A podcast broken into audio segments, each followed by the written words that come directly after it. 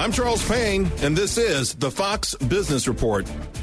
The major averages kicking off March in the green, with the Nasdaq and S and P five hundred notching new record highs on artificial intelligence and rate cut optimism. Tech stocks were the biggest gainers, boosted by falling bond yields, with chip stocks leading the charge. Chipmaker Nvidia posting a record close and finishing above two trillion dollars in market value. Nvidia joins Apple and Microsoft as the only U S companies to log market caps above two trillion dollars to end a trading day. The Dow up ninety-one points, the Nasdaq up one hundred eighty-three, S and P five hundred up forty-one. Shares of Dell Technologies surged nearly thirty-two percent to a record high after posting better than expected fourth quarter earnings and revenue, as the maker of personal computers continues to see robust demand for artificial intelligence servers. That's your Fox Business Report. I'm Gilary Barsky, invested in you.